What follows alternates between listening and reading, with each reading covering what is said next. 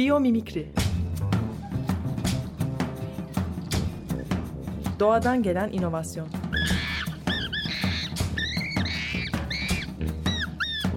Hazırlayan ve sunan Zeynep Arhon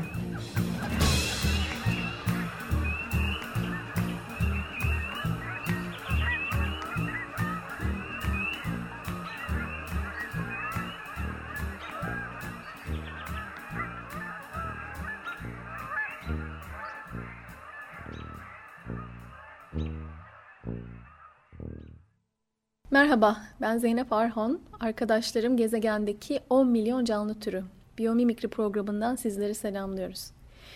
Bugün programın 26. bölümünü tamamlayacağız. Yarım yılı tamamlamak için sürdürülebilir gelişim liderlerinden ismini sık sık duyduğumuz E.O. Wilson'ın yeni makalesini seçtim.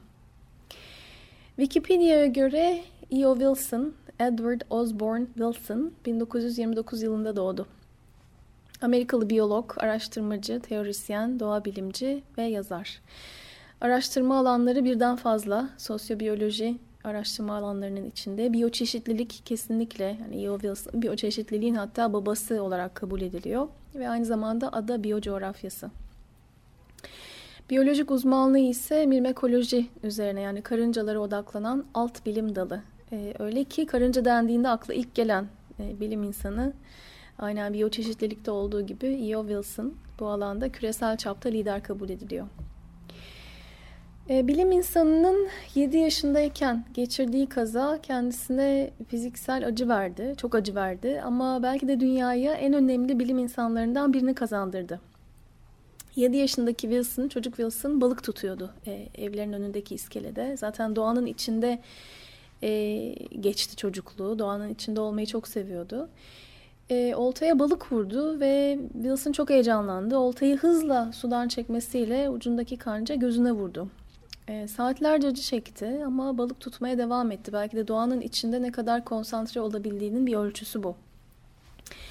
Ve bir de tabii evin dışında zaman geçirmekten alıkonmak istemiyordu. E, bu yüzden de kazadan çok fazla bahsetmedi, çok fazla konu etmedi ve kesinlikle şikayet etmedi. E, durum böyle olunca da e, annesi, babası, ailesi aslında bu kazanın ne kadar ciddi olduğunu anlayamadı ve kontrol için doktora götürülmedi Wilson. Ancak aylar sonra oltanın çarptığı, yaraladığı göz e, tamamen katarakla kaplandığı zaman olayın ciddiyeti anlaşıldı ve o zaman çocuk hastaneye gitti. Kendisine çok acı veren bir ameliyat geçirmek zorunda kaldı. Bu ameliyatla gözünün, tek bir gözünün lensi çıkarıldı. Azalan görme yetisi çocuğu yaşayan dünyanın en küçük organizmalarına odaklanmaya itti. Ee, yani küçük canlılarla ilgisi, küçük canlılara duyduğu ilgi, onları algılama biçimi güçlendi. Kendi sözleriyle şöyle ifade ediyor durumunu. Kelebekleri ve karıncaları diğer çocuklara göre çok daha iyi algılıyordum ve daha iyi algıladığım için de onlarla çok daha fazla ilgilenmeye başladım. Genel görme yetisini tek gözünde kaybetmesine rağmen ince desenleri, küçük böceklerin vücutlarını kaplayan tüyleri, e, kelebeklerin kanatlarının detaylarını çok netlikle görebiliyordu. E, daha büyük canlıları yani memelileri, kuşları gözlemleme kapasitesindeki belirgin azalma, azalma Wilson'ı o daha iyi algılayabildiği böceklerin dünyasına yönlendirdi ve sonuçta Wilson özellikle karıncalar konusunda küresel çapta lider kabul edilen bilim insanına dönüştü. Tabii onlarca yıllık çalışmadan ve araştırmadan sonra. Kitaplarının bazılarını okudum. Katılımcıları adeta büyüleyen konferans sunumlarının e, bazılarını dinledim. Yeni makalesine de geçtiğimiz hafta sonu rastladım ve özellikle bu program için yani Açık Radyo için hazırladığım e, Biyomimikri programında sizlerle paylaşmak üzere Türkçe'ye çevirdim. Bugün makaleyi okuyup tamamlayacağım ve e, programın sonuna doğru içeriğini biyomimikriye bağlayarak e, yarım yıllık birlikteliğimizi tamamlayacağım. Makalenin başlığı Yok Oluşa Küresel Çözüm. Yazan E.O. Wilson. Türkçe'ye çeviren Zeynep Arhon. Orijinal makalenin yayınladığı, yayınlandığı yer ve tarih The New York Times Sunday 31 Mart 2016.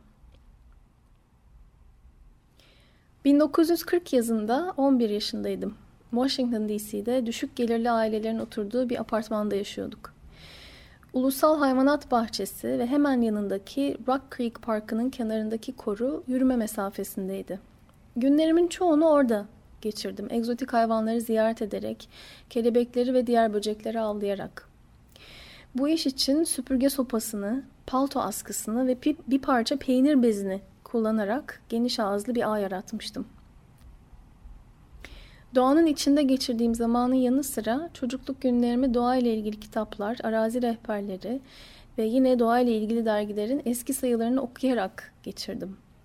Daha o zamandan beni bekleyen o kocaman yaşam dünyasının hayalini kurdum ve hayallerimde biliyordum ki o dünya sonsuz çeşitliliğe sahipti.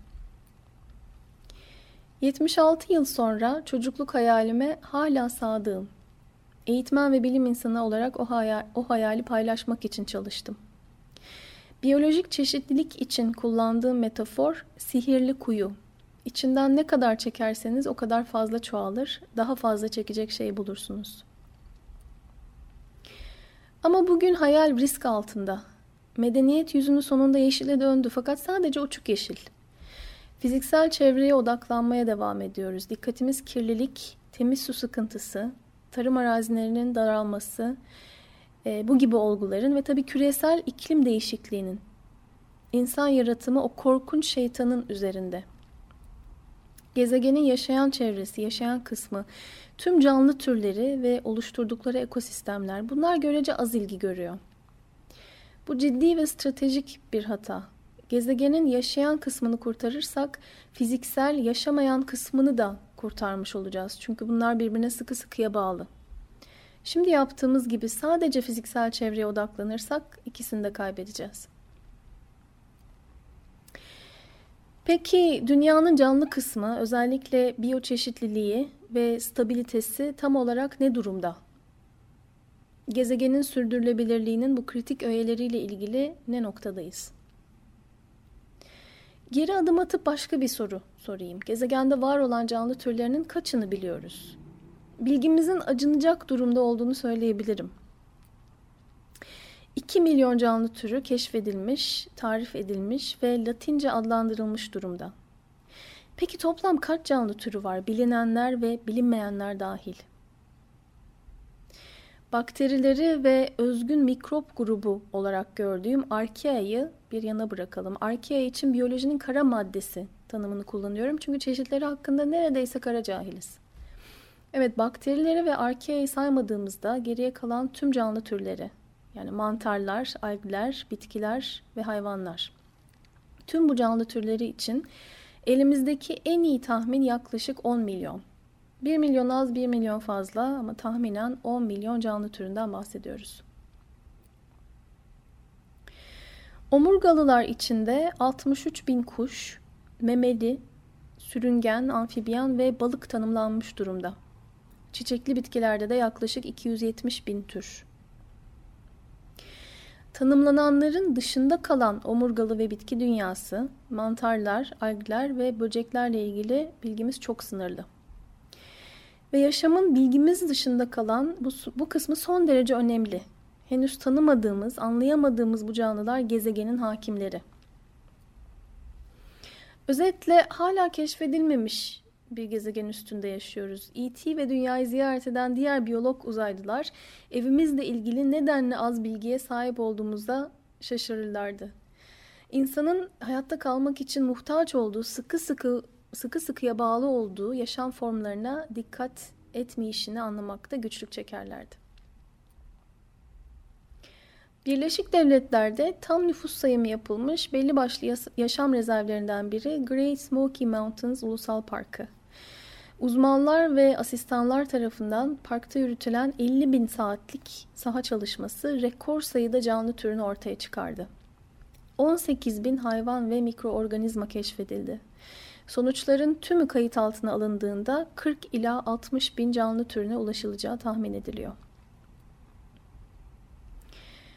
Birçoğunun, birçoğunun varsayımlarının aksine dünyanın biyoçeşitliliğinin haritasının çıkarılması 19. ve 20. yüzyıllarda tamamlanmadı. İş henüz başladı. Ve biyolojik çeşitlilik çalışması saçma sapan bir yavaşlıkta ilerliyor. Her yıl ortalama 18 bin canlı türü keşfediliyor ve tanımlanıyor. Bu hızla gidersek gezegenin biyoçeşitliliğinin anlaşılması, haritalandırılması, daha doğrusu kalan biyoçeşitliliğin haritasının çıkarılması 23. yüzyıla kadar tamamlanamayacak. Bu arada ben de yaşamım boyunca sadece 45 karınca türü tanımlayabildim, bulabildim. Onu da ekleyeyim. Bahsettiğim yavaşlık beni canlı türlerinin yok oluş hızını düşünmeye zorluyor. En iyi bilinen omurgalı türleri, fosil kayıtları ve genetik çalışmalar gösteriyor ki yok oluş korkunç bir hızda gerçekleşiyor. Yok oluş insan öncesi döneme göre bin kat hızlanmış durumda. Her yıl insan öncesi döneme göre bin kat daha yüksek hızda canlı türleri gezegenden silinip gidiyor. Canlı türlerinin çeşitliliğindeki kaybın çoğu tropik ülkelerde gerçekleşiyor. Özellikle de adalar üzerinde yer alan tropik ormanlarda. Ama anlamlı olması için kendi ülkemizden Birleşik Devletler'den birkaç rakam vereyim.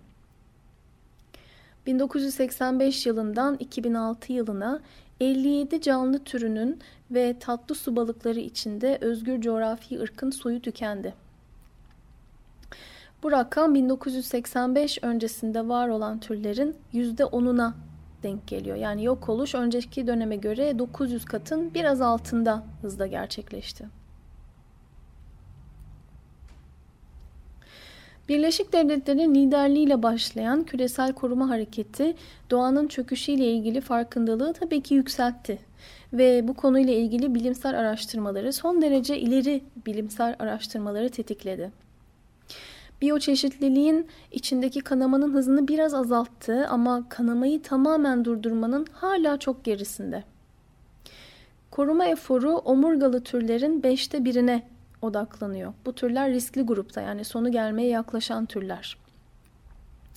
Koruma eforu bu türlerin popülasyonlarındaki azalmayı durdurmayı hatta bazı türlerin popülasyonlarını genişletmeyi başardı.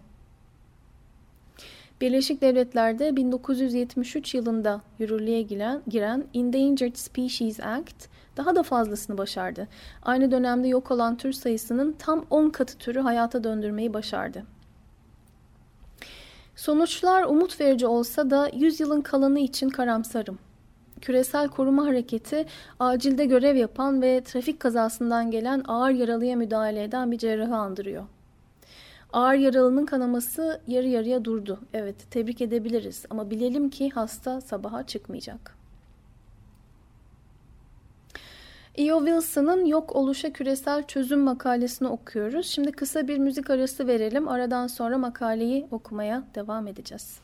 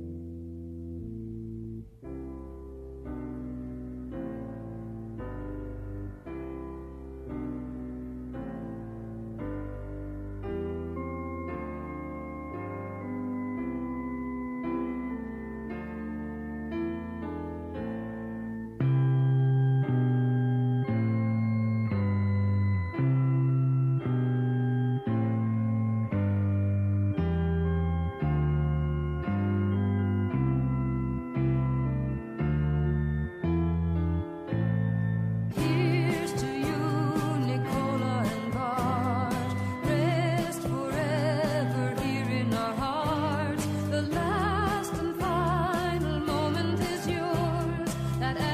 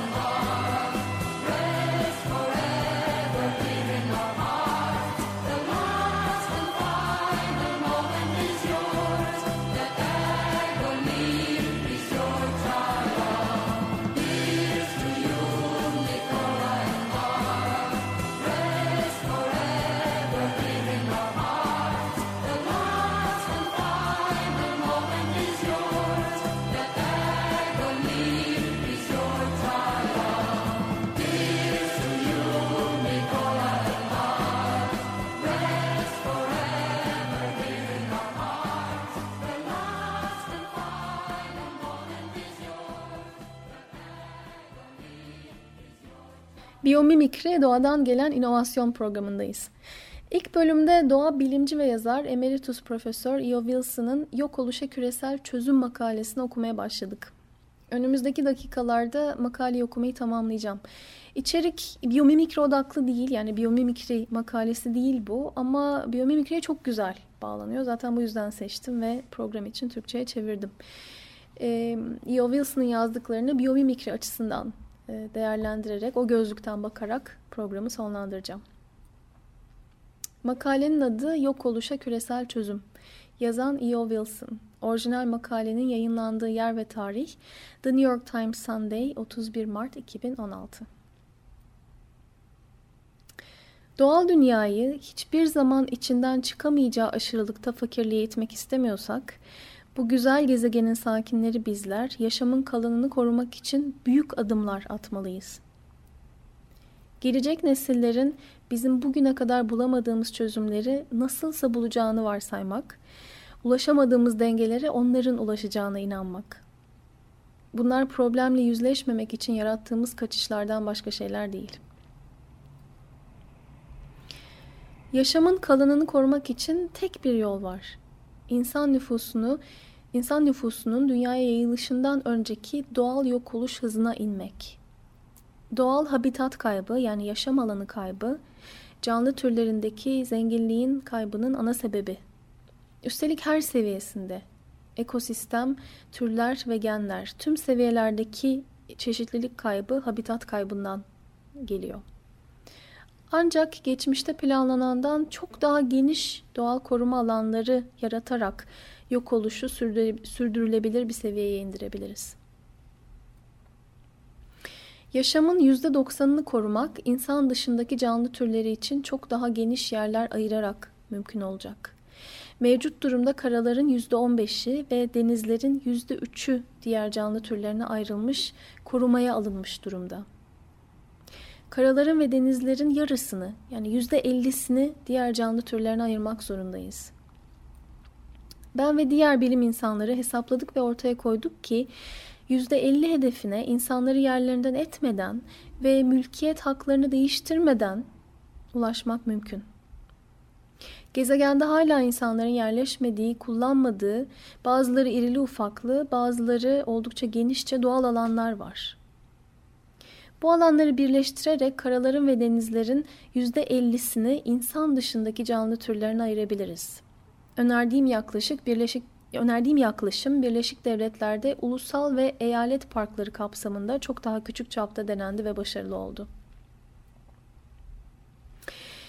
Yaşamın geri kalanı ile sürdürülebilir bir beraberlik içinde var olmak insan için hem pratik hem de ahlaki bir karar. Bu karar alınabilir ve hayata geçirilebilir. Hem kendi canlı türümüzün hem de diğerlerinin iyiliği için. Çocuğun hayalinin sona ermeyeceğine, dayanacağına inanmak zorundayım. Doğa bilimci ve yazar Emeritus Profesör E.O. Wilson'ın Yok Oluşa Küresel Çözüm makalesini okumayı tamamladık.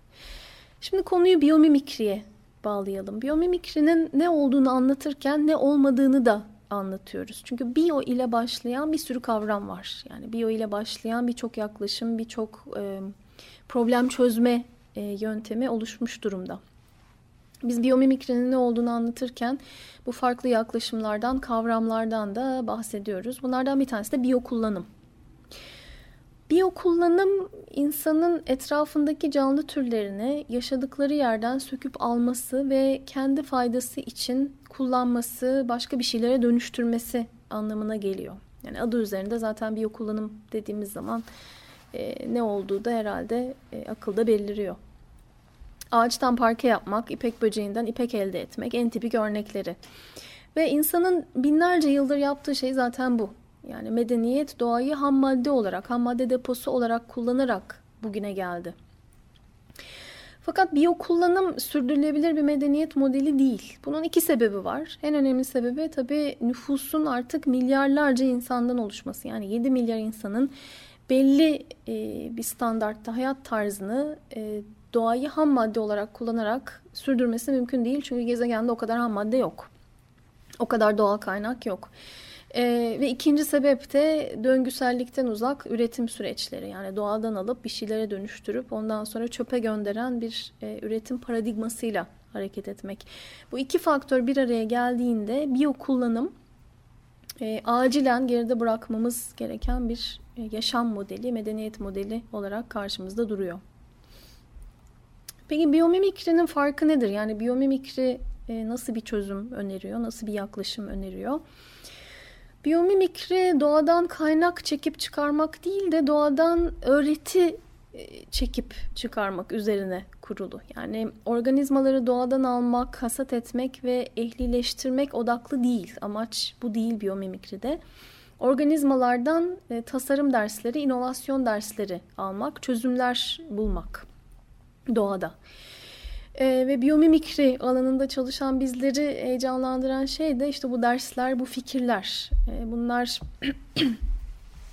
e, belli bazı formlar olabilir e, kimyasal reaksiyonları oluşturan adımlar olabilir veya veya ekosistem seviyesinde çok daha büyük geniş prensipler olabilir. E, biyo kullanımdan çok daha farklı bir yaklaşım bu. Çünkü fikir ödünç almak resim kopyalamaya benziyor. Yani Cenin Ben Yusap hep bu resim örneğini verir biyomimikriyi anlatırken.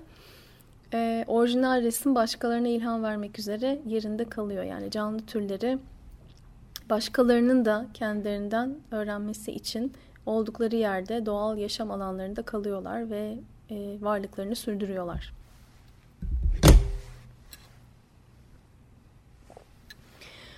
Ee, bazen biyomimikrinin neden hızla yayılmadığı soruluyor bize. E, çünkü farklı bir zihin hali gerektiriyor. Yani sebeplerden bir tanesi bu alçak gönüllü olmayı gerektiriyor ve doğaya farklı bir gözle bakmayı gerektiriyor biyomimikri. Endüstriyel kültürde yaşayan, böyle bir kültür içinde yaşayan bizler için e, doğaya öğrenmek için bakmak, canlı türlerini algılamanın çok yeni bir yolu. E, yani doğaya doğal kaynak deposu olarak değil de öğretmen olarak bakmak yepyeni bir zihin hali.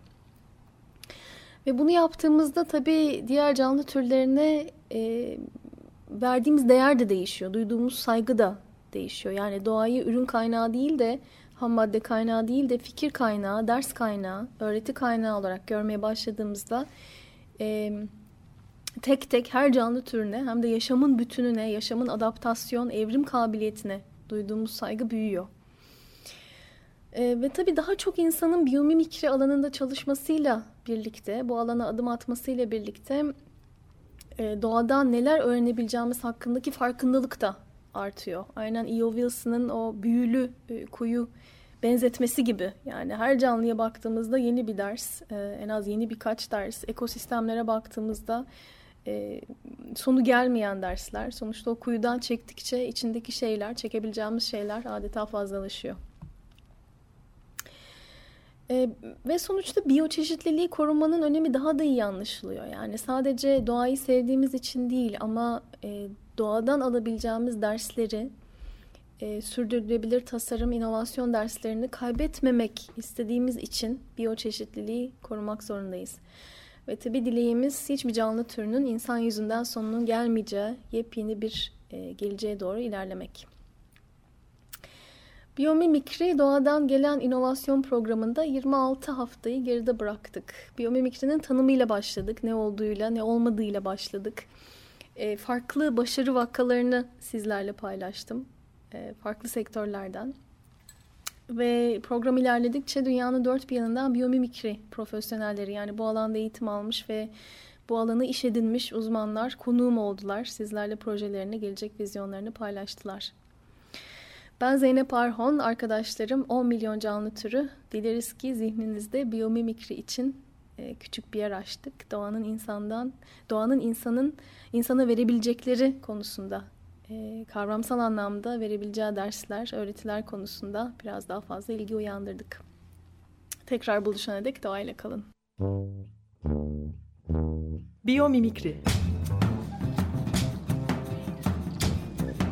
Doğadan gelen inovasyon.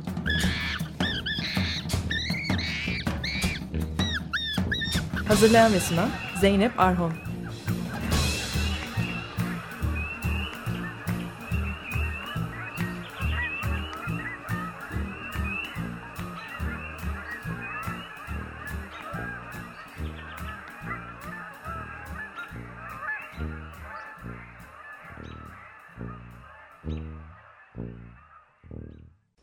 Açık Radyo program destekçisi olun. Bir veya daha fazla programa destek olmak için 212 alan koduyla 343 41 41.